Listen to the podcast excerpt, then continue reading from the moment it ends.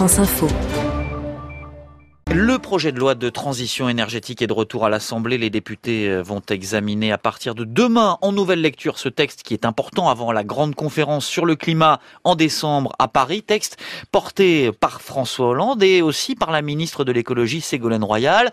De nouveau en première ligne et aux côtés du président Louise. Oui, on aurait pu penser que tout avait été dit, écrit de ce couple étonnant. Eh bien non, car leur complicité politique est de retour et elle s'est affichée comme jamais la semaine dernière à l'occasion de la grande tournée caribéenne du chef de l'État. Aux Antilles, à Cuba, en Haïti, ce sont des petites choses vues et entendues, Hercine. Ainsi, à l'atterrissage de l'avion présidentiel, il y en a eu beaucoup, hein, des atterrissages. Vu le nombre d'étapes, eh bien, je vous raconte.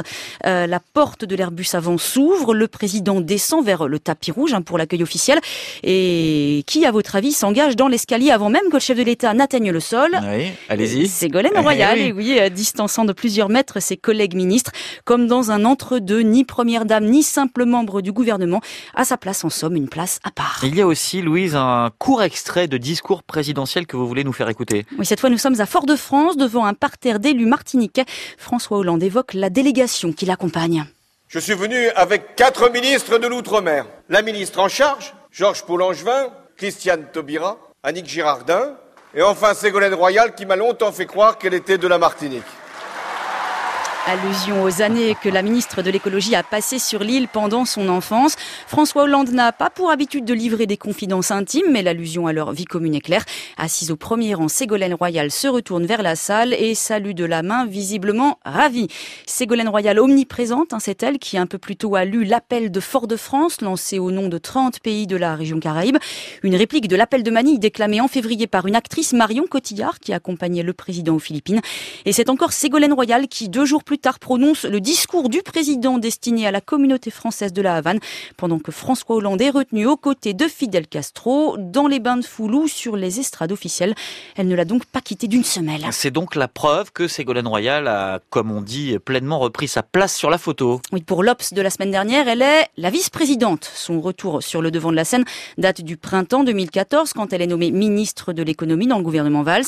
Elle a alors perdu son poste de députée au profit d'Olivier Falorni, soutenue par son ex-rival Valérie Trierwiller à l'occasion d'un tweet que tout le monde se rappelle, je crois, Hercine.